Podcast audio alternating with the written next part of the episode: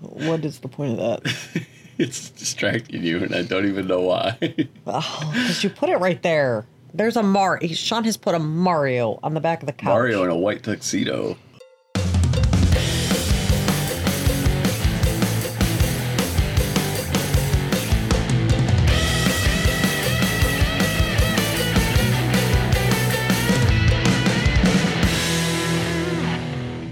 Hey guys, welcome back to Couple Goals with S and M.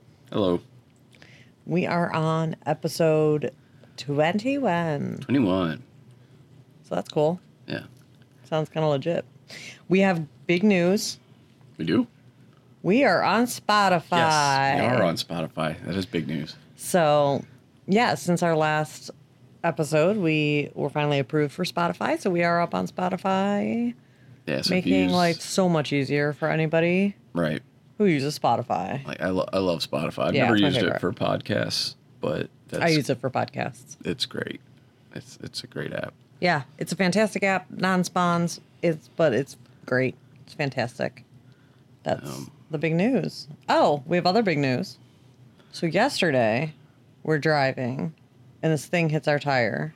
We're driving a Jeep, a 2016 Jeep Renegade, and this thing hits our tire, and it goes flat like instantly. Like it goes from like normal tire pressure to like 10, and we try to fix it. But But there's no spares. there's in no Jeeps. spare tire anymore. There is a an air compressor and some fix a flat. That's Yep. what that's what was in in the spare tire compartment. Some fucking fix a flat. So we had we had to get our vehicle towed because of a a tire blowout Yeah.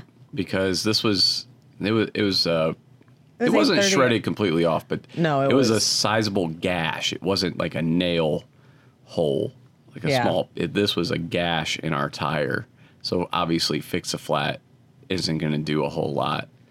So We had to pay $191 because we were really far away from home to get it towed, to get it towed back up here to a place that isn't open till tomorrow to So get this- a tire put on. this is kind of a PSA. Find Yeah. out if you have a spare tire. Everybody, check wherever the hell your spare tire is supposed to be. I would have been so happy to have a donut yesterday. That's all, just a donut, just enough to get Your car to and doesn't from. have one either. Awesome. Yeah. It's they do it to save on gas mileage. I'm gonna have to get a tire put in there. Yeah. That's bad. But yeah, we were going to our friends uh, Adam and Brett's birthday party. Happy birthday, guys! Yeah. Happy birthday. From from us at Couple Goals. From your Special- friends at Couple Goals. Special birthday shout out. So, Adam doesn't listen, but happy birthday, Brett. right? No, it was it was a good time though. We we ended up staying out super late, which is something I haven't done in years. like 20. Yeah, like it's I don't remember the last time I closed out a bar. Yeah. The bartender left, and we were still there We waiting had to for wait- our Uber. Because waiting for our Uber. We had to get an Uber, right? Because our car got a flat tire, and they don't give you tires anymore. So the tow truck driver had to take it back up to our side of town, like our part of Ohio. And he dropped us off at the bar on his way because we were so close to being But yeah, there. we were literally about seven minutes away. We were almost when it there. happened. And then we had to take an Uber home. So then we had to wait for our Uber. And the bartender left as we were standing there waiting for it. was just us in a parking lot. And Right. We got home at 3.55 in the morning. And it was really cool because the Uber driver also drives for Uber Eats. I don't know. Do you always do you drive for Uber Eats by default or do you have to sign up? Do you think? I would don't think care. it would be sign up because it No, seems like I- a lot of work. I don't think so. Just go pick up some food. Is- What's the difference between doing that and pick somebody? I mean, I'm just guessing, but I would think I don't know. That's just a part of Uber now. Like, and you can just choose. Same with anything. When the ride comes up, you choose to do it or not. Yeah. So So anyway, she had an Uber Eats order that she tried to to deliver, but nobody answered the door. I personally think somebody placed the order while they were drunk and then fell asleep. But yeah, she had so she had like all this McDonald's and it was still warm. Like it was like fresh McDonald's. I mean, fresh as McDonald's is. so I ended up having a McGriddle and a hash brown on my way home. and you were delighted. I was so happy. It was Wow, free every food. bite was amazing. Yeah. was so good. So yeah, that's that's all of our news. Yeah, Spotify. Spotify now. Check for spare tires. Check for spare tires. Rate, review, subscribe. Rate, review, subscribe, tell your friends. CoupleGoalsPodcast.com. Yes. So who who's going first today? I'm gonna go first because you went Okay. first last time, Oh, okay. so I get to go. I didn't know we had a we had rules in place. Oh, is is your story a bummer? No, I don't Neither think so. is mine. So normally the rule is like if it's a bummer, you go first, so that way we No. can like cleanse the palate. Yeah, But mine's not a bummer either, and you went 1st I'm last I'm week. really curious about yours anyway because you told me a little bit about it. yeah, mine is super duper fun. So this week I'm talking about Silk Road, which if you don't know what Silk Road is, it is a marketplace. I'll go into all the details, but it was a marketplace that was on the dark net. It was known for mainly drugs, but we're going to talk a lot about the founder, how it got started, and then how it fell apart. So, Ross Ulbrich is an American former drug trafficker and darknet market operator, best known for creating and running Silk Road. So, he ran it from 2011 to his arrest in 2013, and he was known as the Dread Pirate Roberts. Nice. Yeah, that was his nickname. Ulbrich was convicted of money laundering, computer hacking, conspiracy to traffic fraudulent identity documents, and conspiracy to traffic narcotics. He's currently serving a life sentence without the possibility of parole. Life's wait. What what was the worst of the crimes on there? Um, I would say probably conspiracy to traffic narcotics. You get life sentence for that? Life sentence. Is there The- like attempted murder or anything in there? 'Cause I didn't He hear you say wasn't- that. he wasn't charged with that. So he was sentenced in 2015, and then the U.S. Court of Appeals for the Second Cir- Circuit upheld his conviction in 2017. And then just a couple days ago, on June 28th, 2018, the Supreme Court declined to hear a further appeal. So he's done. He's stuck life in life in prison. Wow. So let's talk about it. Let's talk about him, how it all came to be. It's kind of a long story, but it's really a good one. So Ross grew up in the Austin metropolitan area. He was a Boy Scout. He did attain the rank of Eagle Scout, which you know is a big deal. right. He attended Westridge Middle School, Westlake High School, both near Austin. He graduated from high school in 2002. So this dude is younger than me. Yeah. He then attended University of Texas at Dallas at Dallas on a full academic scholarship. He graduated in 2006 with a bachelor's degree in physics. Nice. Then he attended Penn State where he got a master's degree in material science and engineering and studied crystallography, which I didn't even know was a thing. I, I don't know what that is. uh, It sounds to me like you're trying to make meth, but I, I don't know. I didn't research it. So Crystal methography. crystal methography. By the time he graduated, he had become really libertarian. Okay. So, if you don't know what a libertarian is, they seek to mac- maximize political freedom and autonomy, emphasizing freedom of choice. Individual judgment's a big thing, and they're they're really skeptical of authority and state power. They want to minimize government. They want to lot. minimize government and give everybody the choice to do what you want to do. Famous famous libertarian Ron Swanson. Yeah. Not not a real person, but Ron Swanson. So after Ross graduated from Penn State in 2009, he tried to start his own business. He started um, tried to start a video game company. He was trying day trading. Like he was really trying to do like lots of stuff, and he didn't find any success. And he was trying to figure out what he could do that he was actually you know passionate about. And that's when he started contemplating the idea of building an online black market, Huh. and that would use it would use Tor and Bitcoin to evade law enforcement. So let's talk about that. Tor. Do you know what Tor is? Is that the web browser? Yes. It is, it's a free software. It enables completely anonymous communication. And the name actually comes from an acronym for the for the original software project, which was the Onion Router. Oh. So Tor. Tor directs internet traffic through a free worldwide volunteer overlay network consisting of more than 7,000 relays to conceal the user's location and usage from anyone trying to conduct network surveillance or any kind of traffic analysis. Wow. Yeah. So using Tor makes it just more difficult to track that. I mean, you can still see it if it's coming from like if you know if you look at it, but it makes it more difficult for outside to track it. Yeah. You can visit websites, post online, instant message, like an- anything you can do, you can do through Tor. Tor's intended use is to protect personal privacy of its users. Onion routing was developed in the mid 1990s by the United States Naval Research Lab. Oh. So I don't know if you know that it was actually a Navy thing. Nope. Yeah. I know that. So it was created by the US government to protect US intelligence communication. And it was further developed by DARPA and then eventually it was released as Tor on the 20th of September 2002. So a couple days before our wedding. Uh, All right, so then Bitcoin, right? This is the other part yeah. that you need to understand. So Bitcoin is a big deal now. Like everybody Right. knows it now. But it was the first cryptocurrency. Right. Like it was the first thing, first form of electronic cash. And it's basically for peer to peer. I mean, you c- you pay people with it and then you can cash them out. Right. And it was released as open soft soft open source software in 2009. So Ross began working on this marketplace in 2010 as like a side project. He was running this like online bookstore at the time and he was trying to figure out like something else he could do that he actually cared about Yeah. and he was he named this Silk Road because of a trade route for like spices in the Han Dynasty. Oh, here I actually say this um, during the Han Dynasty, which was 206 BC to 220 AD. Yeah.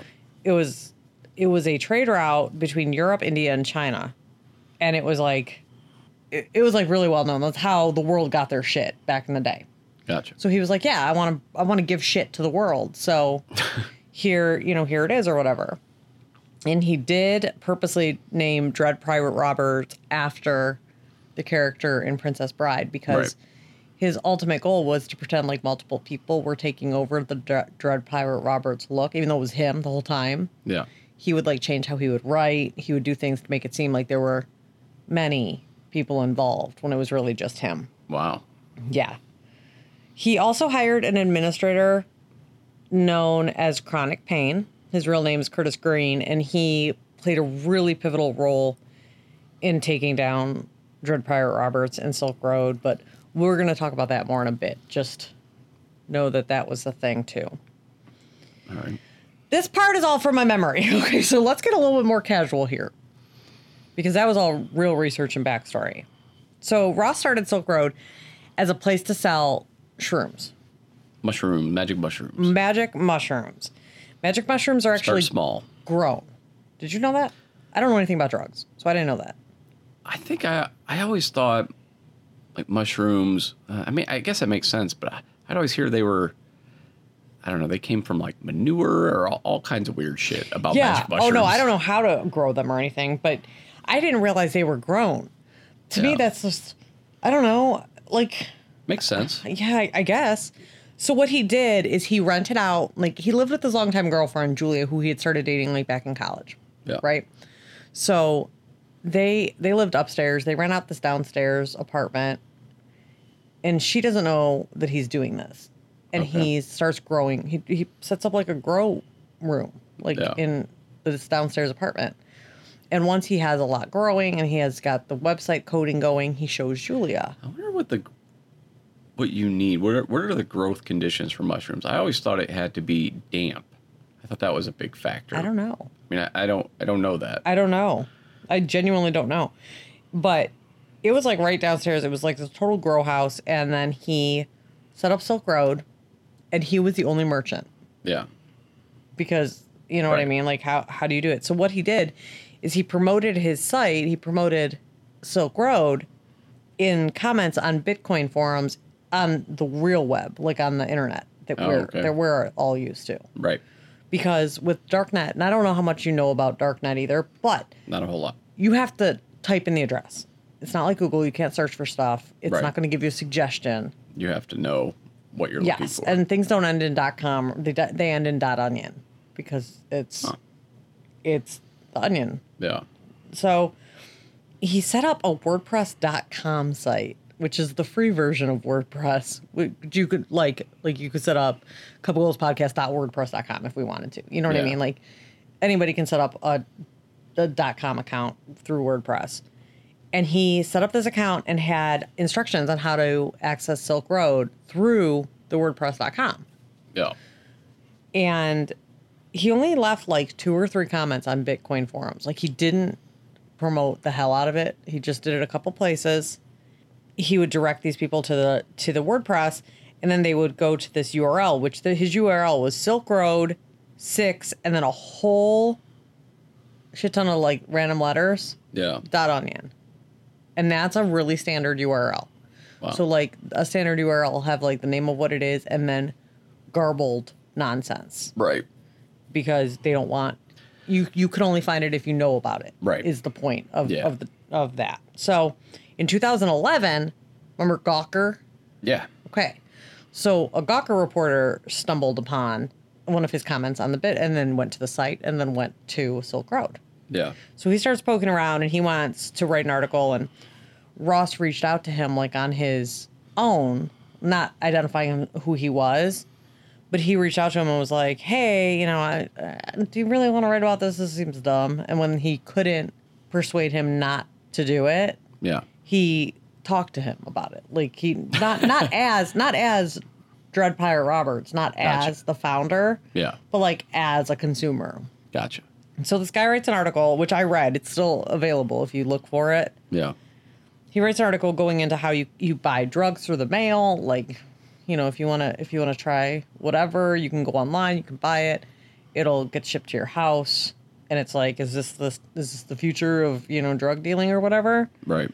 And it instantly created this like huge traffic boom for Silk Road I bet. because everyone was like, I wanna buy drugs through the mail. right. That sounds perfect. Right. Like, okay, that's like that, that old fits my lifestyle as a drug consumer. That's Mitch Hedberg's old joke. Right. He's like, I like FedEx my guy. I like my FedEx guy because he's also my drug dealer. and he doesn't know it. But the problem was that this article it drew attention from people who wanted to buy drugs, but it also drew attention f- from the government. Right. Of Because course. law enforcement. It's like, Yeah. oh, that's not a good idea. So then senator, and he now he's the Senate Minority Leader Chuck Schumer. Yeah. He asked for federal law enforcement to step in and shut it down. Yeah. Well, the issue is, it's not that easy. Right. It's not that easy on the dark web. It sounds You like can't- the it- dark web is set up in such a way that they don't want you to find who, who's doing it. Oh, yeah. It'll, yes. Caught that. Yeah, I don't know. I don't know how much you would know about that, but It sounds like they go to great lengths actually to not be found. So you can't just. It's not the same as showing up in a meth lab. it's and- not the same as typing in, in your who is and trying Right. and finding all of the domain lookup. Well, like, That's Right. not how that works. It's weird. At this point in 2011, so this is the same year it was started, but Yeah. it's a couple months in. They're now selling all the drugs, like 100% of the drugs. They are like whatever drug you want. There are Kind of like multiple how vendors. Amazon started as a bookstore. Right. So now they have all the drugs. In another year or so, they started selling weapons. They started selling fake IDs. They started selling social security numbers. They started selling. Is there is there like a doc? This seems like it would be good documentary, like a Netflix documentary or something material. You know what I mean?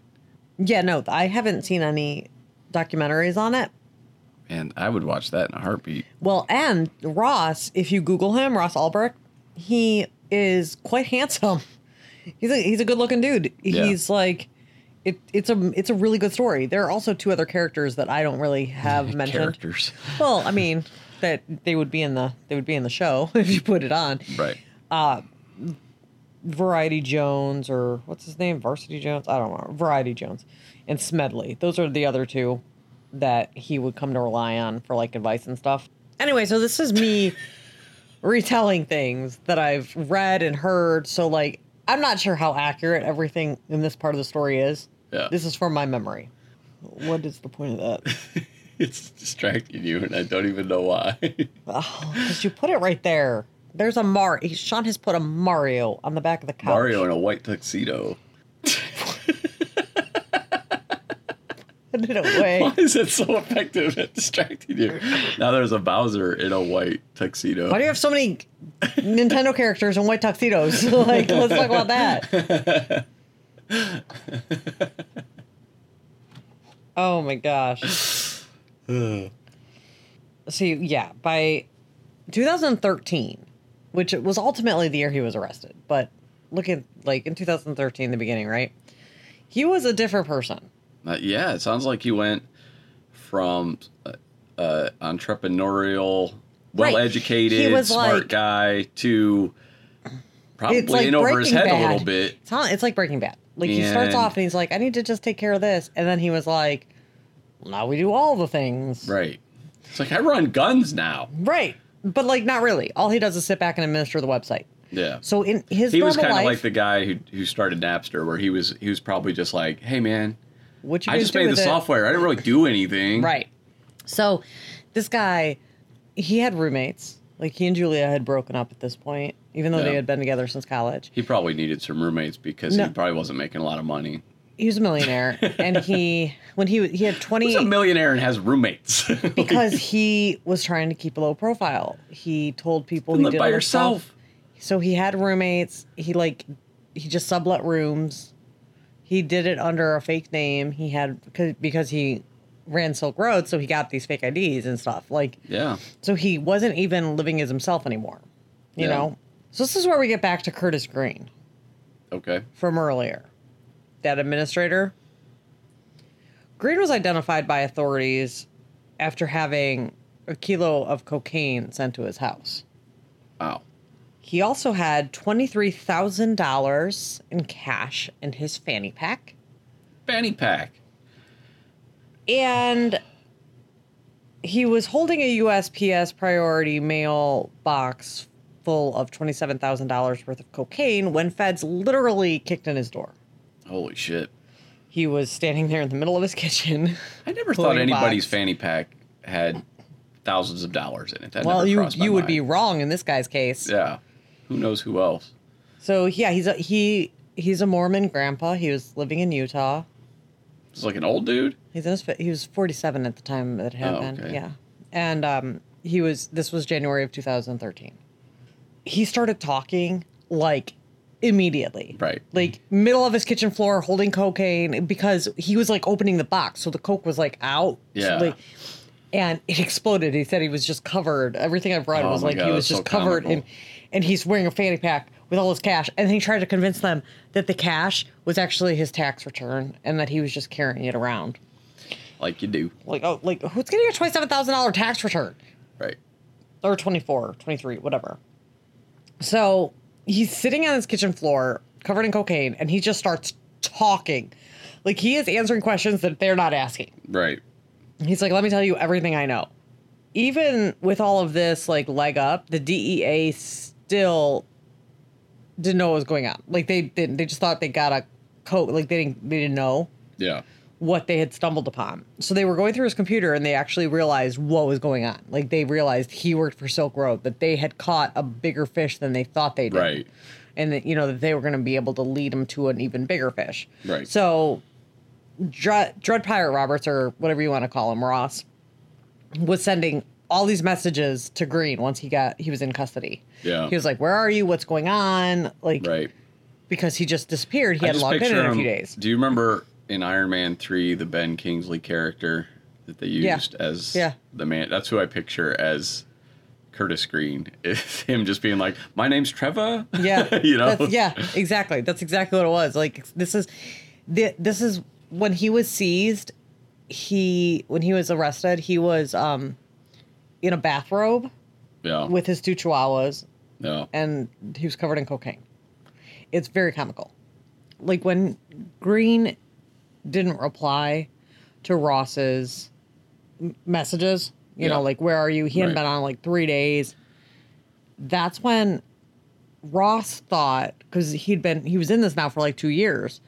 So he started thinking that he had been betrayed Yeah. there's something about missing bitcoins that were alleged like $350,000 worth of missing bitcoins Wow. that Ross was alleging that Curtis Green stole from him. Curtis Green denies it. Yeah. I don't fully understand that. I didn't research that because you know what I mean. Yeah. But Ross thought he was friends with this guy who was in the cartel. That's what he like. He he's going through the people on Silk Road, and he's pretty sure that this one guy is in this cartel, and he's like, he's got people who can take care of things for him. So he reaches out to him. Well, it turns out this guy's an agent. Oh. So this guy that he reaches out to is an agent. And he's like, hey, I, you know, what should I do? And he's like, oh, you know, definitely, like, it's like the Wild West out here. Make sure you take care of it, whatever. He's like, okay, well, how much to have him, have him killed? So he contracts with what is actually an agent, but he thinks is a hitman. Right. He thinks he's a drug cartel, like, lord. Wait a minute, He, they didn't charge him with that though. Is Who? that Ross? Well, I talk, I said I said you were jumping ahead. That's what I meant. So then he sends forty thousand dollars as an advance to a government controlled account. He obviously didn't know it was government controlled. I mean, you know. Yeah, But okay. I get that. So then the agents went and got Green, who had been arrested, but he was only actually held in in jail for two days, and then he was on supervised release. Yeah. So they were just watching him. He was on house arrest basically. Yeah. Well, they went and got him, and then they staged a bunch of photos of them, like waterboarding him and killing him, and sent like photos proving he was dead.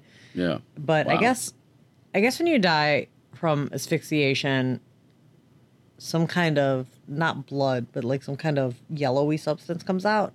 I think that's like when I found that corpse when I was working, they, and there was that fluid, Yeah. like that dried fluid on his. Ugh. I didn't know that. I wonder if that's if he, if he choked to death on something. So, but that's what happens with asphyxiation because they used Campbell's chicken and stars, that that base of that, that Yeah. yellowy base. That's what I they thought it was used like to vomit prove- or something when I f- when, like, when I found that- No, that dead apparently that guy. happened. So, what in the stage photos they use this Campbell's soup to make it look like he's dead, and then But unfortunately, it was alphabet soup, so he knew right away it was staged because there was there's there were chicken and letters. stars. There were little stars all over the face. right. And it's like, who bedazzled the shit out of this guy before killing him? So thinking he was murdered, Ross sent the other forty thousand to the government account and was like, Yeah. I don't know the going price for for an assassination. That seems really high. It actually should seem really low. I don't know. Yeah. Oh, I don't I, I don't know. I don't have a basis of comparison. well, when he tried to get the Hells Angels, oh, and I don't talk about this, but it is something that we'll talk about real quick. He was trying to get the Hells Angels to kill people. He ended up trying to kill like six people. Oh wow. And like none of them were killed. yeah. he was always giving money away for killing people. He spent like seven hundred and thirty thousand dollars on hits. And they just took No, his seven hundred and money. thirty thousand. Yeah, not that's what he said. seven hundred thirty. Yeah. Oh, okay. I thought maybe I said seven hundred thirty dollars, and I No, was like, no, "That's no. very cheap. That's very That's incredibly That's, that's very inexpensive. affordable." No Wow, wonder the jobs affordable. never got done though. So he he This guy spent, gave me ninety bucks to kill somebody. he Fuck spent that guy. nearly a million dollars trying to kill off his like people who scammed him, people who were selling bad drugs. This would be a fascinating movie, and I picture it in the mold of like a Martin Scorsese movie, like Goodfellas, like shot like that, told the story told like that. Trademark. We're gonna do it. It would be an We're gonna- amazing movie. we're gonna become directors. So when he he was like trying to build a relationship with the Hells Angels, and I don't know the details again. This is just me telling you from memory. It's not even in my notes, but they wanted to charge him two hundred thousand for a hit, Okay. and he was like, "Absolutely not," or maybe it was two fifty, but it was like it was a lot, and he Yeah. was like, "No." He's like, that's, you know, thinking that he had only paid 80 to kill Right. Curtis Green, he was like, well, that's outrageous. What I'm trying to remember, and this might be something I actually cover, is there was a uh, a shitty new wave of American heavy metal band, which was an era in metal in the 2000s called uh, As I Lay Dying, and the lead singer from that band paid to have paid to have his wife killed. Yeah. That's And the- pretty common. But it, you know, it was like an undercover kind of But, thing. or and they only whatever. paid like twenty thousand or forty Yeah, it was thousand or something. really. That's that's kind of my basis of comparison. Yeah, that's not real. Like that's yeah. Yeah. And of course, he was talking to an agent. He wasn't talking to a real hit person, I'm sure. right, And that's why maybe that's why the price was so low right, because real hitmen don't do stuff that cheap. Really? and yeah, because it's, I guess the Hell's Angels. I don't know anything about the Hell's Angels. All right, so this is just don't sue me. All I know don't about them is from the Rolling Stones "Gimme Shelter" movie, Um, where they hired their, the Hell's Angels to do their security, and it, it didn't go well. So he was supposed like he was building, trying to build a business relationship with them, like through Silk Road. Yeah, So they were negotiating back and forth on one of these people he, he wanted killed, and they came down. Hell's Angels came down to 150 as like a gesture of goodwill. yeah. So he spent a t- I mean, he spent almost a million dollars trying to kill people, Wow. and none of them, none of them were killed. Right. I get that, but None of still, with that intent. But you're paying a hundred. But there, he he was under the impression they were killed. Right. Like the Hell's Angels reported back that that it was done, nice. and like they weren't actually. That's what I mean when I say like I don't know anything about the Hell's Angels, m- but they're per- they're setting themselves up as hitmen, but then they're not. So like that's cool. That's smart. I can get behind that. eh, They were. It, oh, that's the thing, though, too. Like, if somebody, you know what I mean. If somebody's Yeah. trying to pay, that that means they're not willing to get their own hands dirty Right. for whatever reasons. So you you probably don't have a lot of respect for them anyway. So Right. So you we're don't gonna take this care. nerd's money. Yeah, We're not gonna whack anybody. We're just gonna buy a whole bunch of drugs and a motorcycle on his website. Now, in, in early 2013, Homeland Security showed up at Ross's house. They were looking for Ross, however, they knew him under the name of Joshua Terry. Okay. So they're there to talk to Joshua Terry, who Right. is Ross. They're at his home, and like I said, he Do they know sublet- Ross is Joshua Terry yet? They don't know that, and they don't know Ross is behind everything Oh, at this point. So they show up at his house, and he like answers the door, and there are agents at the door. He's like, "Hello," and they're like, "I, yeah, you know, we're here from Homeland Security. We seized all these fake IDs coming in from Canada, and we wanted to talk to you about where you got them. We won't. We're not going to press charges. You're not in any kind of trouble. Yeah. Right. We want." He wasn't, Oh, okay. and they were like, "We." We just Oh, want because they were trying to get to him. they were trying to get to him to Right. Ross, right. but they didn't know That was him. that they were already talking to Ross. right. So they're like, "We just want to know where you're getting these from, so we can, you know, stop, stop the influx." And they were like really high quality IDs. I noted that because I thought that was crazy. They had like holographic features and everything. Like they were like Wow. they were like up there. And he had a ton of different names because he was running out servers to keep up with Silk Road's up um ser- uh, Server traffic load. load, yeah. So he was running out all these servers, but he was running them out under fake names so that way he didn't draw any attention to himself. Right.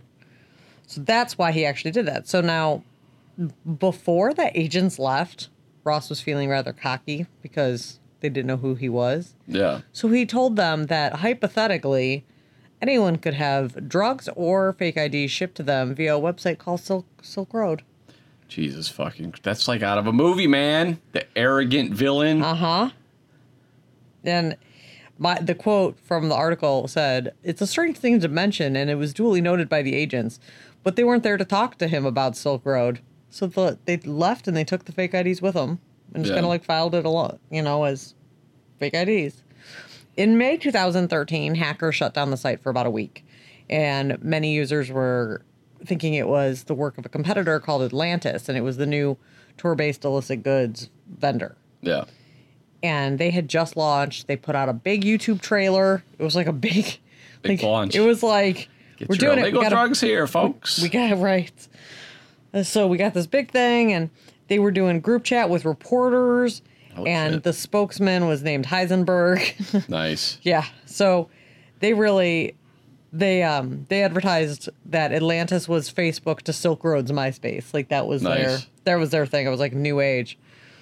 So they they got it back up and running. He was paying like fifty grand a month in protection, quote unquote, Yeah. from hackers who were blackmailing him basically. Yeah. So he's paying just like to keep his site up and to keep it going. Right. But there was an IRS criminal investigator named Gary Alford. He had stumbled upon all of this stuff with Ross years before, and then he finally figured out that Dread Pirate Roberts is is the creator and he started looking for ties to Dread Pirate. You know, he started like doing some back work. And this is an IRS criminal investigator. Like he's not tied to, you know, Yeah. but he starts doing some work. He gets added to this task force that's doing the work. He was looking for tour URLs around the same time as the site's first appearance, and he found a mention on shroomery.org forums Yeah. on January 27th, 2011. This was just a couple days after Silk Road had launched. And it was a user named Altoid talking about this service that claims to allow you to buy and sell anything online anonymously. Yeah. So he went looking elsewhere and he found the username Altoid revealed a question like in a, in Stack Overflow, like a different forum Yeah. on March 16, 2013, saying, How do I connect a Tor hidden service using curl and PHP? Well, And the email that was attached to Altoid was rossalbrick at gmail.com. Whoa. So a minute later in the logs, he that Altoid changed his alias to Frosty. So that's how they got him. That's how they figured out who it was. Wow. He was arrested on October 2nd, 2013 in San Francisco. He was at Glen Park Library, a branch of the San Francisco Public Library.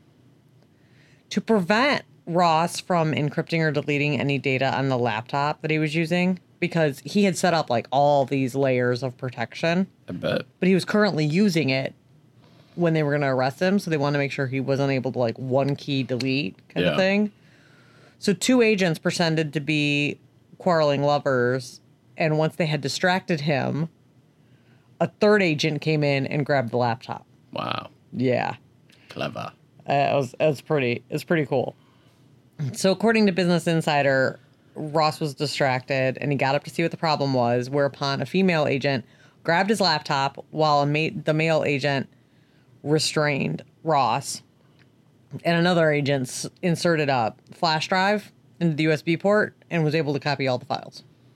Nice. Like it's like it's some serious movie shit. And Tarbell, Agent Chris Tarbell, presented Ross with the warrant. He was actually like the head of the task force. So getting back to what you've been asking me about this whole time, Ross was indicted on charges of money laundering, computer hacking, conspiracy to traffic narcotics, and attempting to have six people killed.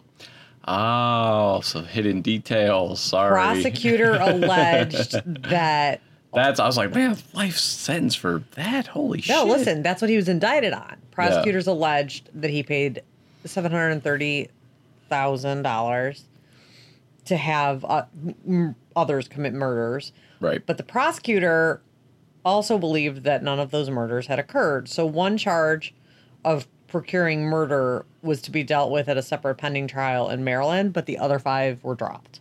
wow. So, because nobody was actually killed, they I guess I'm guessing they just got they didn't want anything that wasn't airtight. Um, is my guess. But I read the chat logs.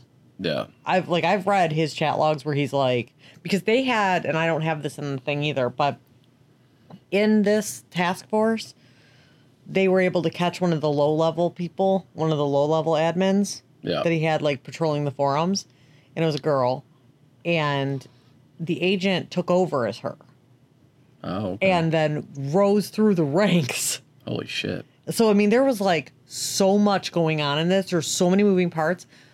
I've probably invested six or seven hours into this thing, just reading, listening, like Yeah.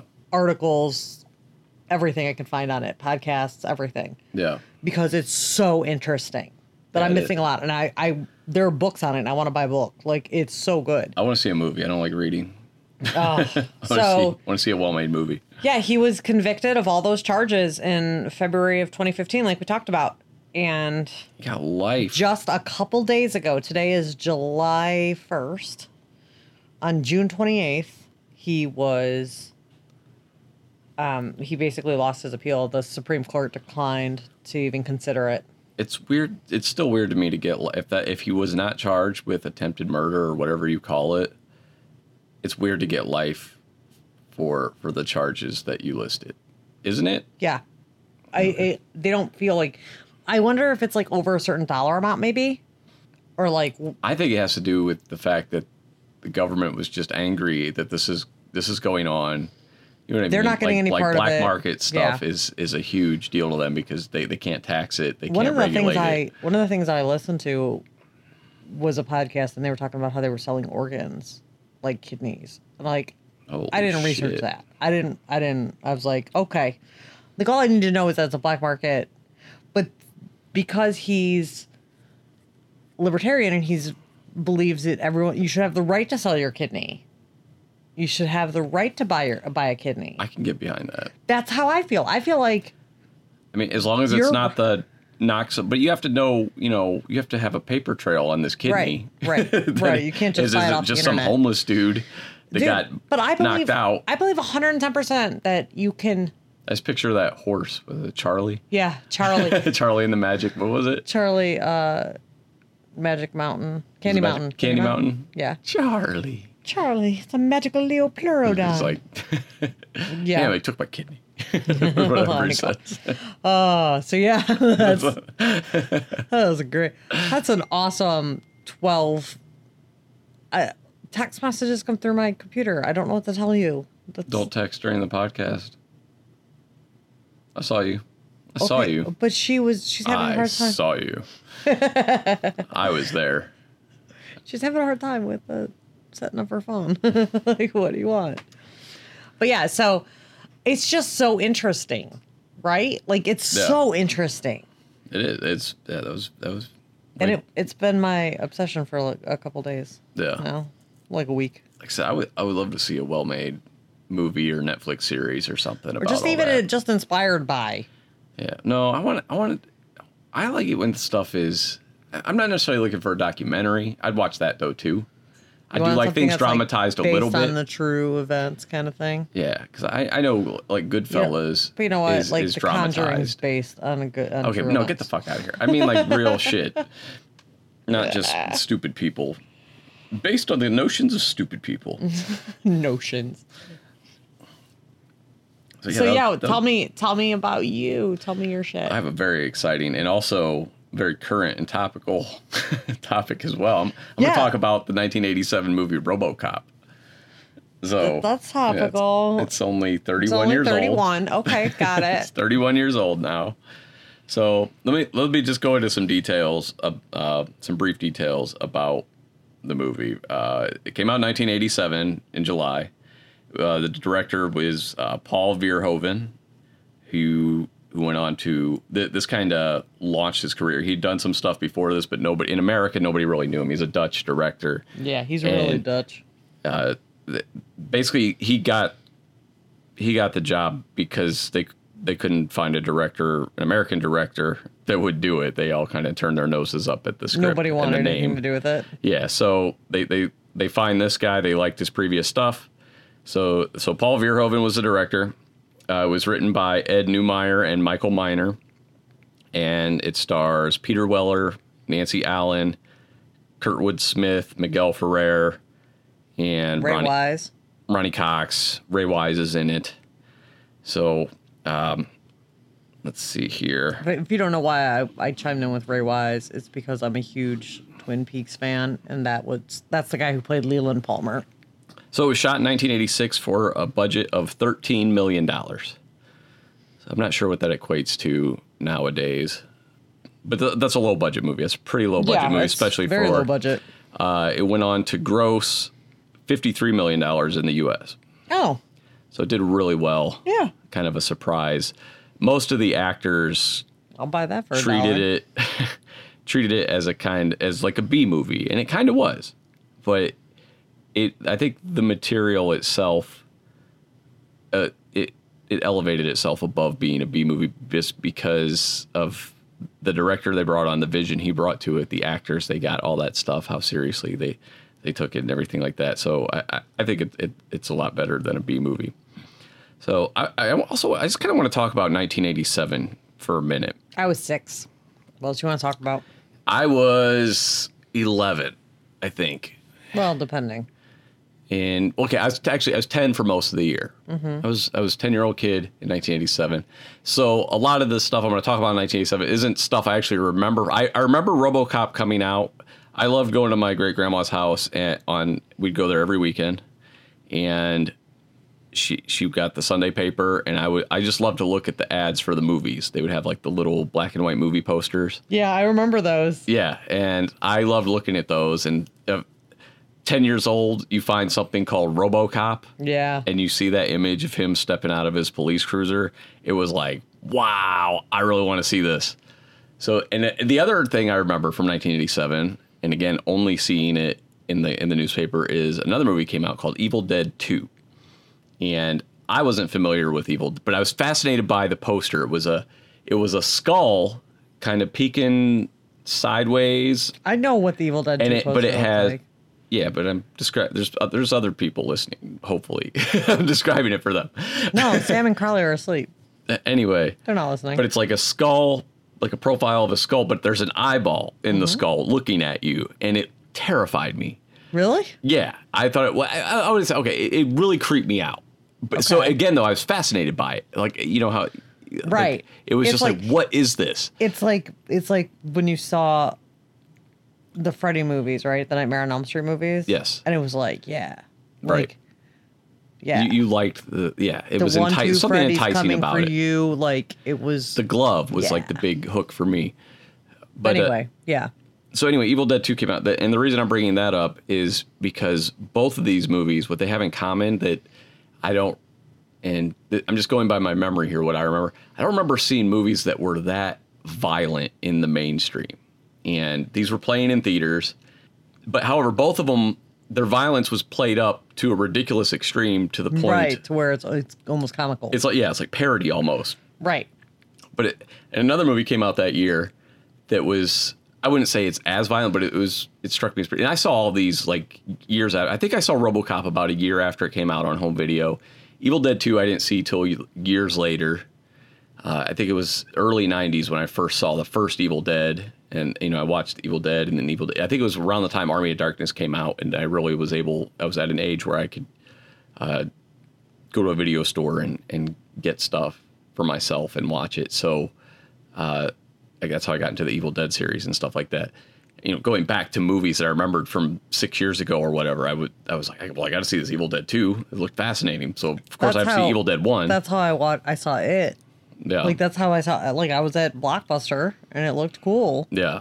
And I was like, I'm in. Right. Like let's let's do it. so another another movie came out in '87 that uh, I thought was pretty violent when I saw it at my my neighbor's house on VHS was Predator, and that was a John McTiernan movie, and that, that was fairly violent. It was, Yeah, it's relatively it was violent. like skinning things, ripping spinal columns out, things That's like super that. gross, but yeah. Guy got his arm blown off and stuff.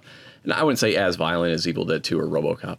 But anyway, it's kind of an interesting trend, though. You know, mm-hmm. all these movies were made independently of each other, And different it was, creators. It was clearly the way that film was headed. so Kind of over. Well, I like, think it kind of backed off of that now, though. You know, you don't. Have, it, there was Dude, definitely a while do you where not remember in Cabin Fever when she's the shaving? shaving, yeah. but uh, that, so but gross. That now though, now it's played for realism.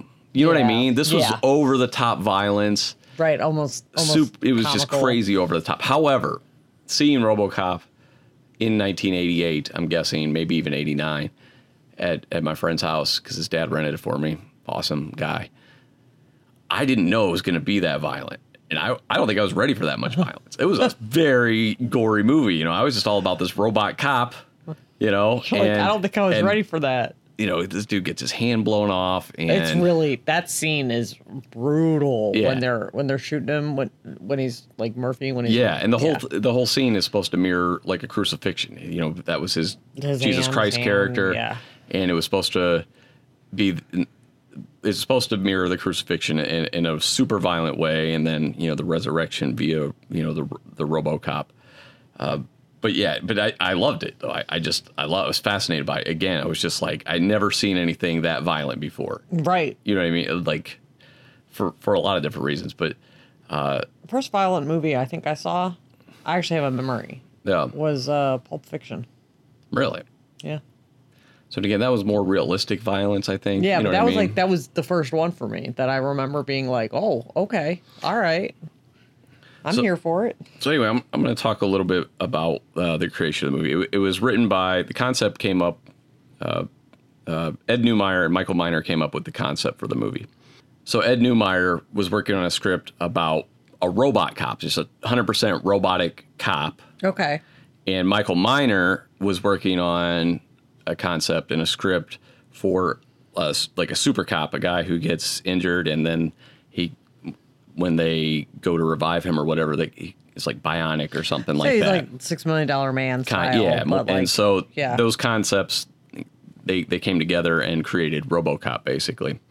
So uh, another movie that it it uh, kind of influenced a little bit was the original Terminator, which came out in 1984. really, that came out in 1984. Yeah.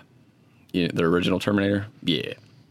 So when they were writing their scripts, though, that movie wasn't out yet because, you know, it takes a lot. They, the movie's shot in 86, but obviously they had to write. So they knew that was being written. So they, they waited till that script came out before they, you know, because they, don't- they don't want it to be too much, you know, the same. But Right, you don't want it to be the same thing. and despite the the heavy violence, and the both movies are pretty violent, but despite the super heavy violence in RoboCop, um, Terminator definitely plays more like a horror movie. You know, like the Terminator is he- Right. he's basically a cybernetic Jason Voorhees. You know, Yeah. you can't stop him. He he's coming to get you. Whereas RoboCop is more satire almost and political commentary. A lot of that.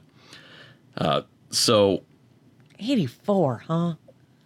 Ain't that some shit? Good God. so yeah, so initially uh, they they brought it to a guy named Jonathan Kaplan, a producer, and he passed on it, but he told him to go to Orion Pictures. I'm gonna talk about Orion Pictures briefly. I miss the Orion Pictures logo.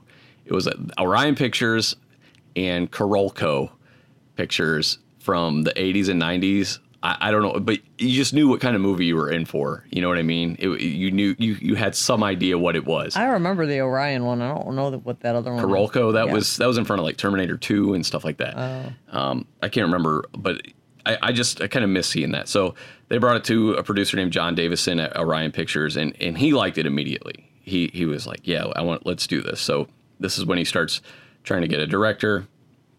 And obviously, this is an American uh, studio, so you know they're going to They go, go to American. But they Americans. ca- but everybody passed on. He said, it, John Davison said he, he he guesses a lot of these guys never even got past the title page because they saw you know RoboCop. It's so goofy. I mean, It's so on the nose and Yeah, it just like, sounds- It's just it sounds, like sounds- a kids it sounds TV childish, show or yeah. something, you know. So uh, O- Orion said that, that they're like, "Well, we're never going to sell it with this title. We got to change the title. But ev- eventually, the the title ended up being a, a service because it just that one word really describes what that movie is. You know what I mean? yeah. So It they- really does. It sums it up perfectly. Yeah. So uh, so they contact they, they they find this is where they find Paul Verhoeven. Now, Paul Verhoeven loves violence. He also ended up doing Total Recall. He did Basic Instinct. He loves over the top like sex and violence. He's all about it. Like that's his thing. He did. Oh, I didn't know he he, he did- did Showgirls. I didn't know he did Basic Instinct. So yeah, and he was he was a hot commodity in like the early '90s. And then I Okay. think Hollow Man was like the last big movie he did. He did Starship Troopers again. oh yeah, he talked about that. and that uh, a lot of thing and all that violence stuff. and stuff. Yeah. And uh, it, he got the script, and he said no at first. He thought it was garbage, just like a lot of directors. But I guess his wife picked. He didn't. He didn't finish reading this. He got like twenty pages in and was like, "No, I'm not doing this." and He's like, fuck this. Fuck this then his movie. wife picked it up, and she said, "Hey, you know, this is. There's more to this than what you think. You got to Right. read the whole thing." So, uh, after he read it, he he's he's like, "Oh, I'll, I'll do this." So i i- initially, he just thought it was silly and stupid, and said, you know, I'm, "I'm not shooting that rubbish." So, but then he- he be- he was attracted to the violence in the movie. so, and then when he got to direct it, he kept really pushing the violence. So, He kept and, trying to get it next level. and he wasn't even a sci-fi director. You know, he, that wasn't his, his his genre at all. But he he the thing that attracted him was the human elements of the story. You know, as, as he I thought Robo- it was the violence. so, well, it, well, yeah. That, I mean, that I think was like the initial thing, but I think he could identify with the human side of it too. Yeah. And it, no, we all know Peter Weller is the one who ended up playing RoboCop, but uh, Michael Ironside was initially considered for the role. I don't know if you know who that is. He's got a great voice, and he went on to be in. He was in Total Recall. He was in Starship Troopers. Right.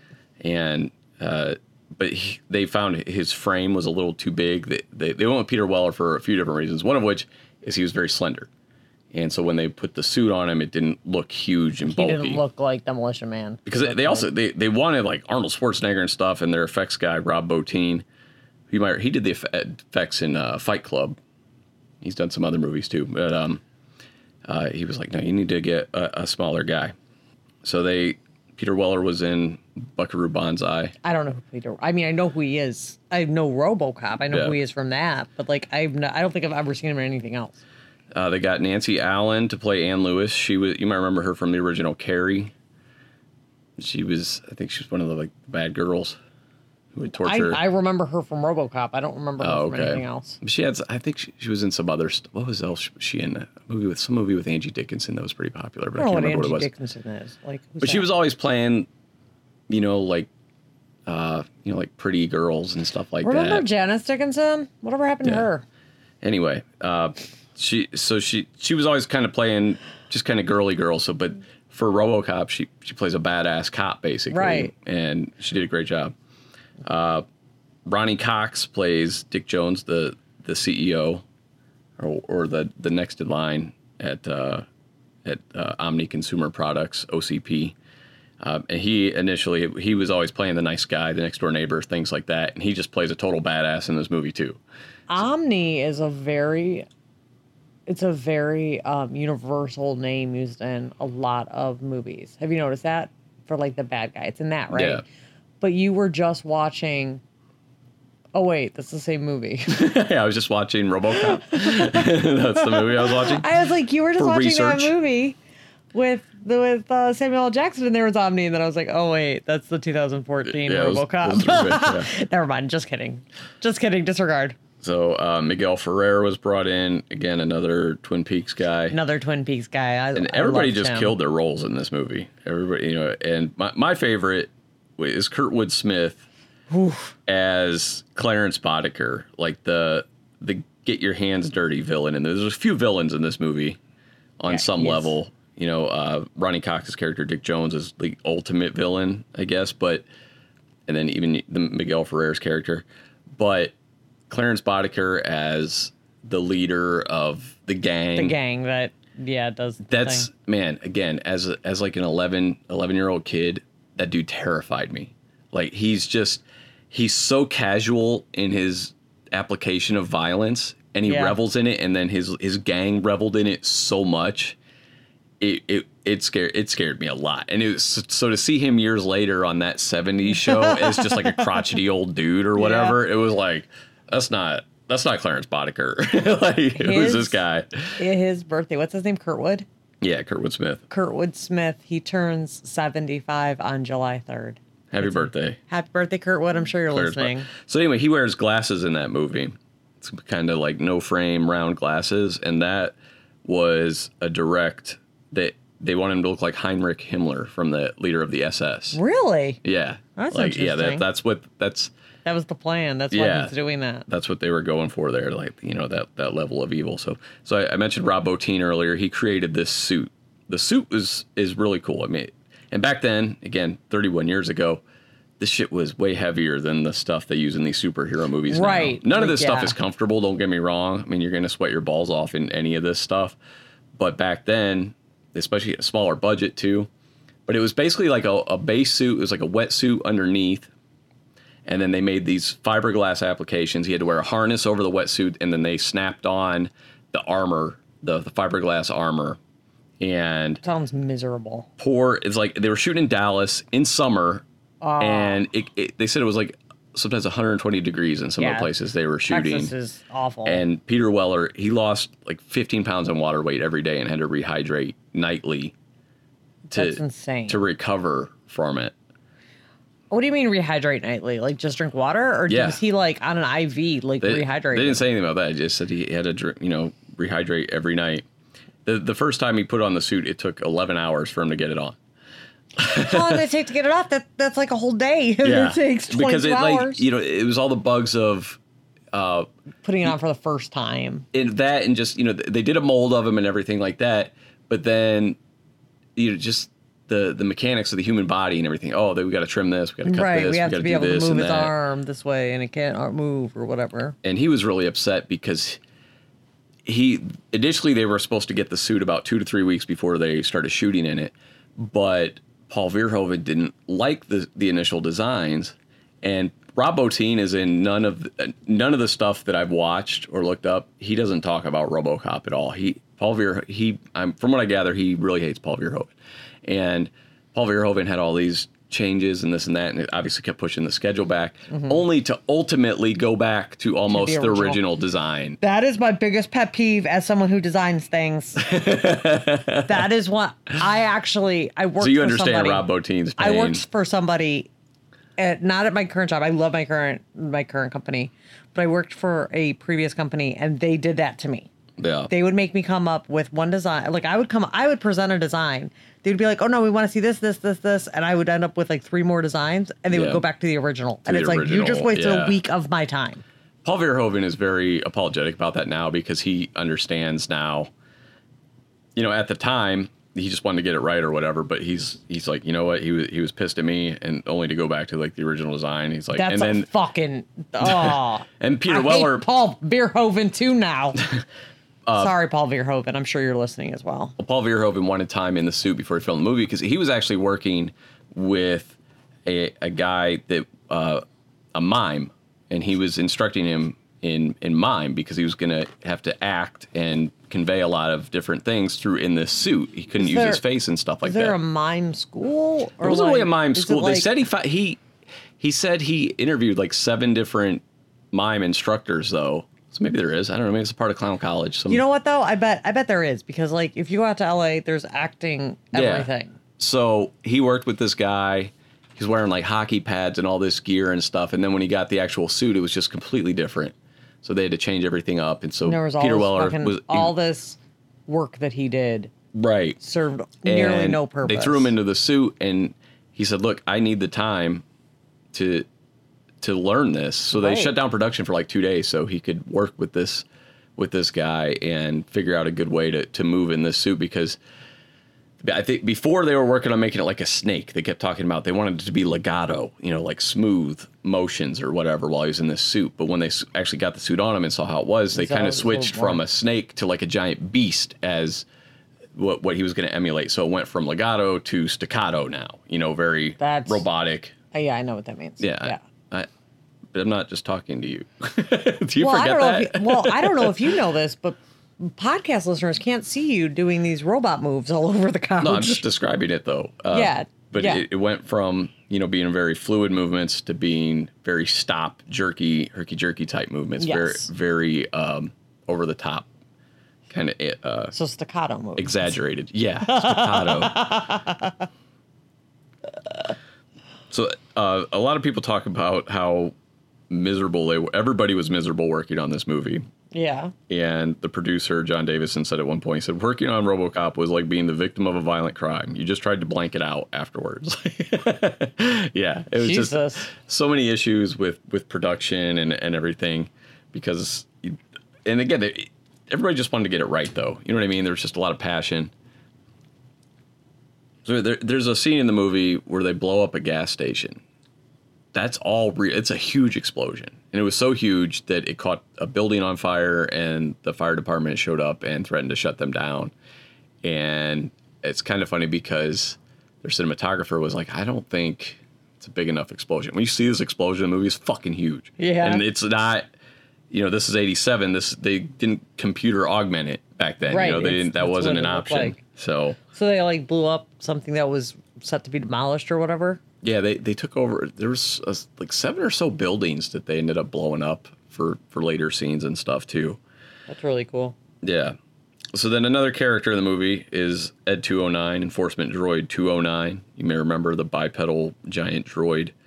Uh, so his design was based on like the Huey helicopter cockpits, and then the legs were based on a show I used to actually a cartoon called Robotech. The the Veritech fighters in that show is is where- what the legs were based on, and uh, Phil Tippett was the guy who came up with that. He was a puppeteer, special effects, stop motion animation type stuff. So yeah, again, no no, no CGI back then.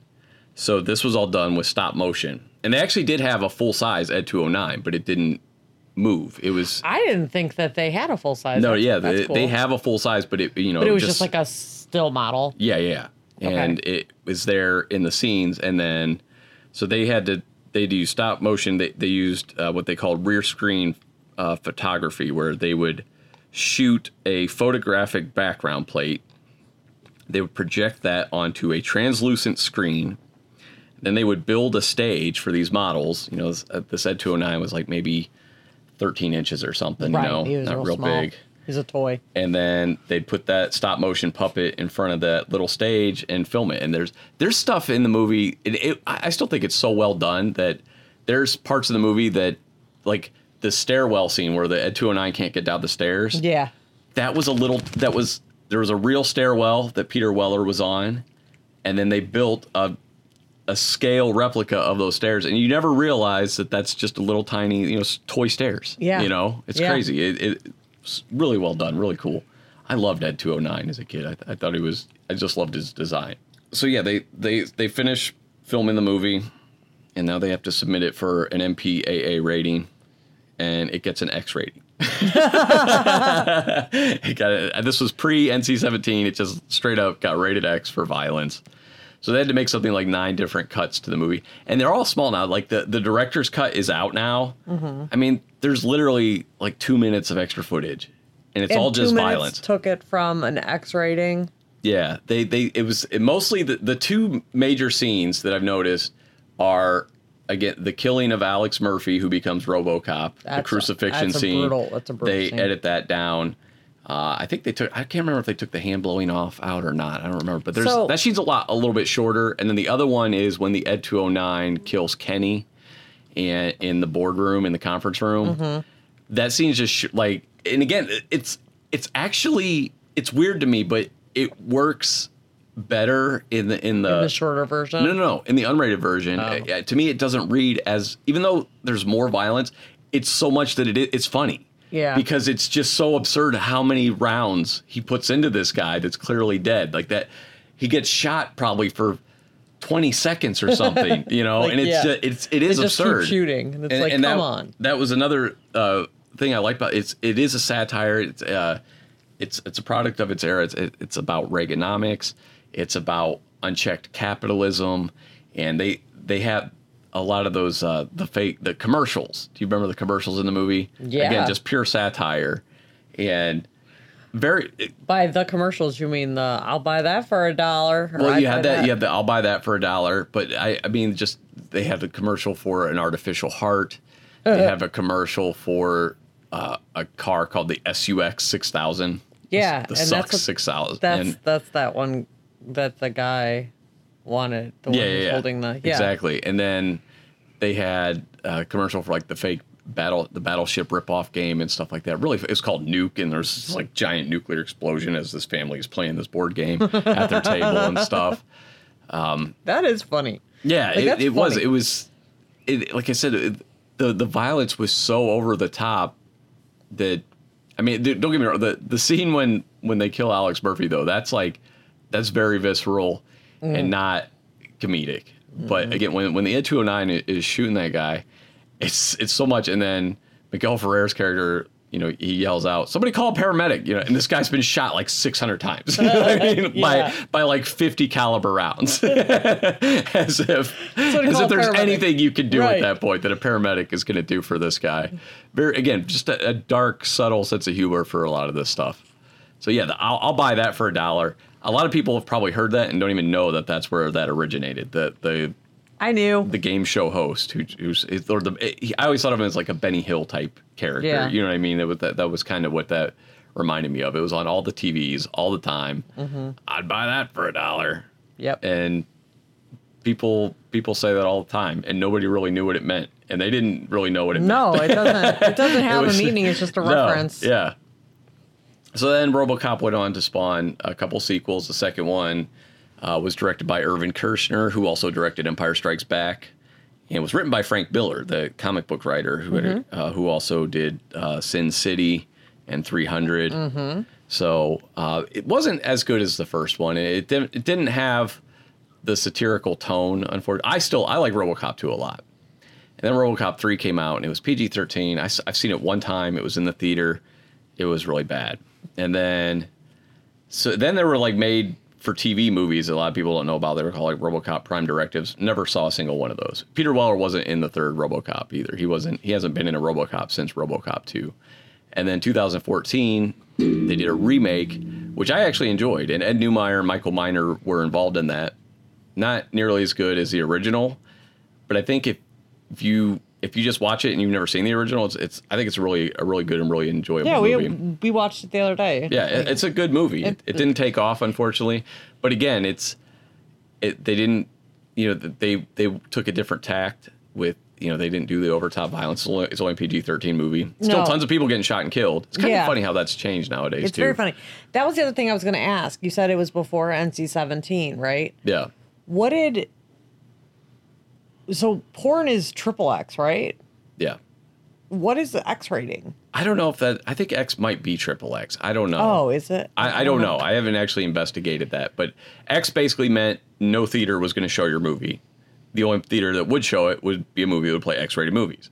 So, and that's why the NC-17 thing was created because sometimes they they wanted to make a movie that wasn't quite porn level, it wasn't triple X. There was maybe some explicit sex, but I think I talked about this before with Clerks.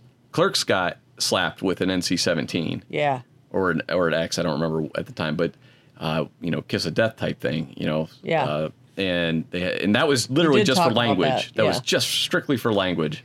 That's crazy. Yeah. Remember back when we were kids and TV didn't used to have ratings? And Yeah. now TV has Yep. ratings. TV has ratings, and it's funny. It has ratings, but it Nobody It, pays attention to them. no, it also has a lot more swearing and and Yeah. nudity, which is good. I think that's a good thing. It's a little bit more realistic. I mean, Yeah. really. It's a lot more believable Right. when people are swearing in, in some when of it's the not all the situations. Brady Bunch all the time. Yeah, that's good. I like that. I I like RoboCop. I mean, I the it's no Ninja Turtles, but it'll do. I think that movie, if you if you just watch that movie, it's also shot. Um, there's no wasted time in that movie. You know what I mean? No, there's that. That's a it's a very aerodynamic movie, if that makes sense. It it moves.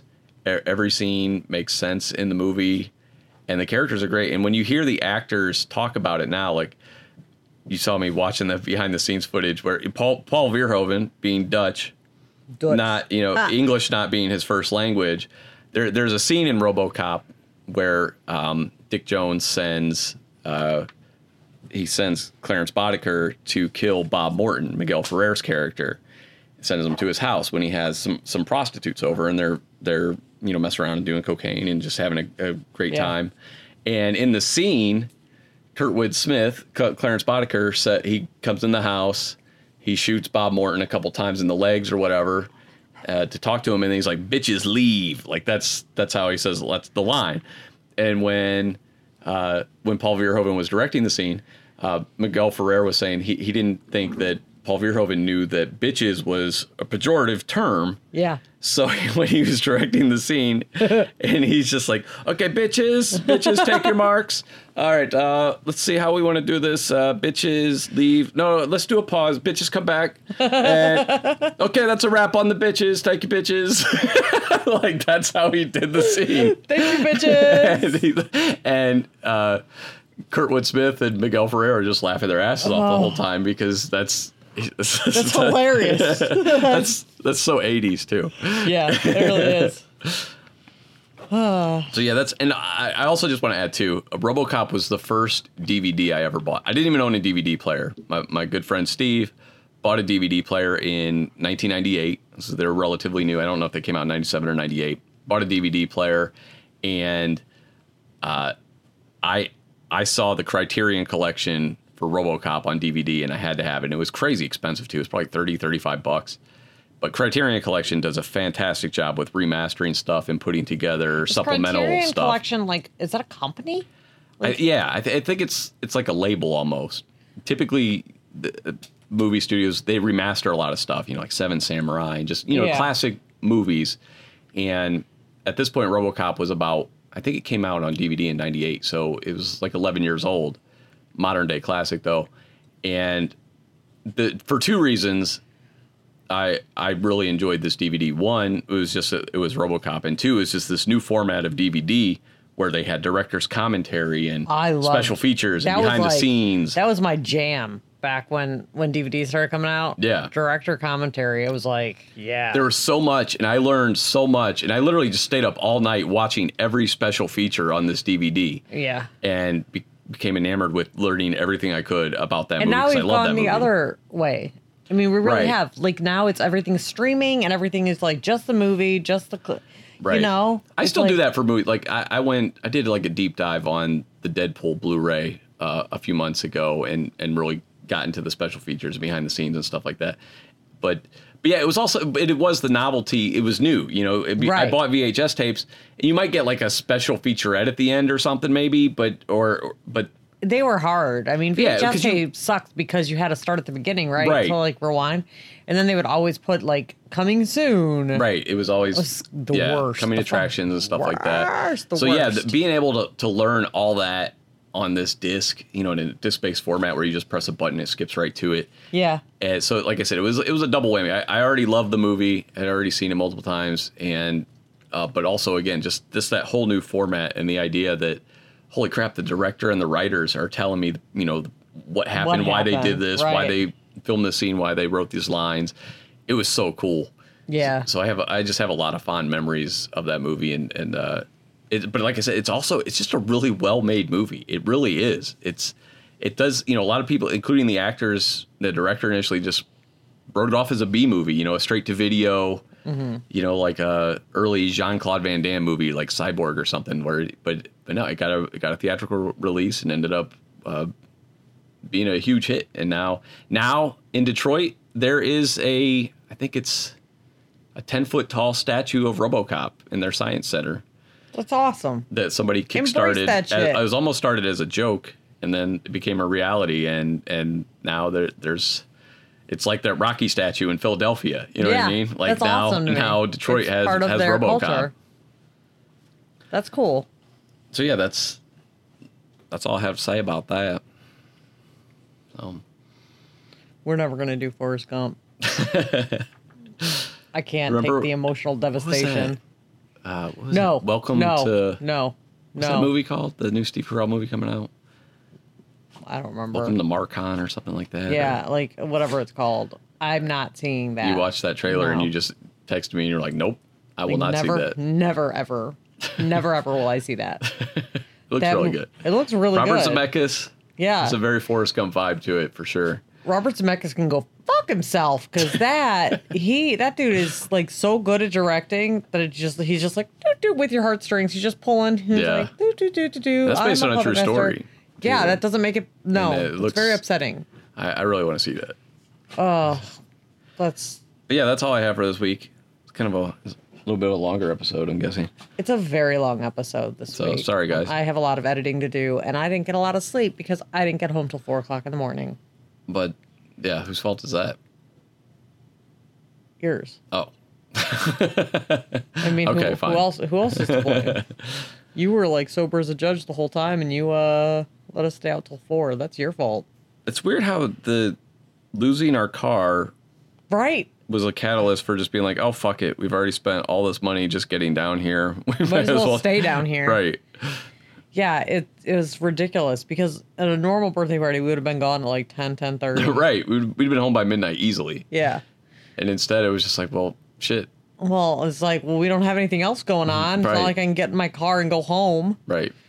And then the one Uber time rates. we checked Uber. rates go crazy Yeah. at certain times, man. It When- was it was like a thirty. I think thirty five dollars was like the absolute lowest price for us to get home from Akron. Yeah.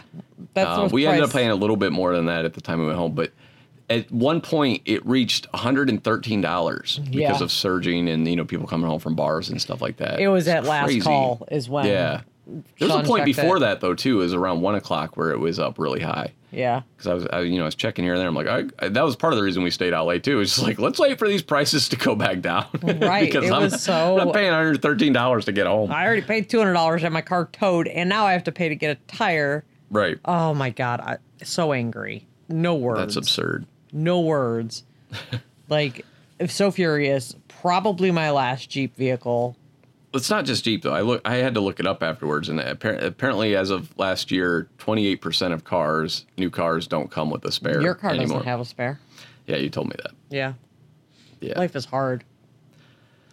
so anyway, Alright, uh, that's everything for this week's episode. Rate, review, subscribe.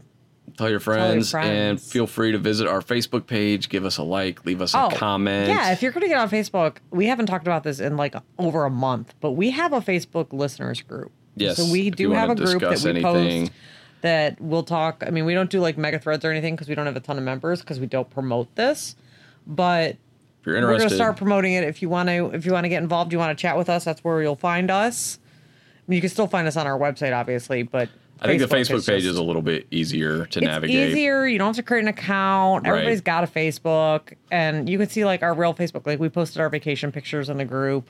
Like, Yeah. you can like see like stuff, and you can see other people's other listeners and what they think. Yeah. So, So awesome. yeah, give us a like. But do you have any teasers for next week? No, I have no idea what I'm doing. I think I'm gonna surprise everybody and talk about Star Wars.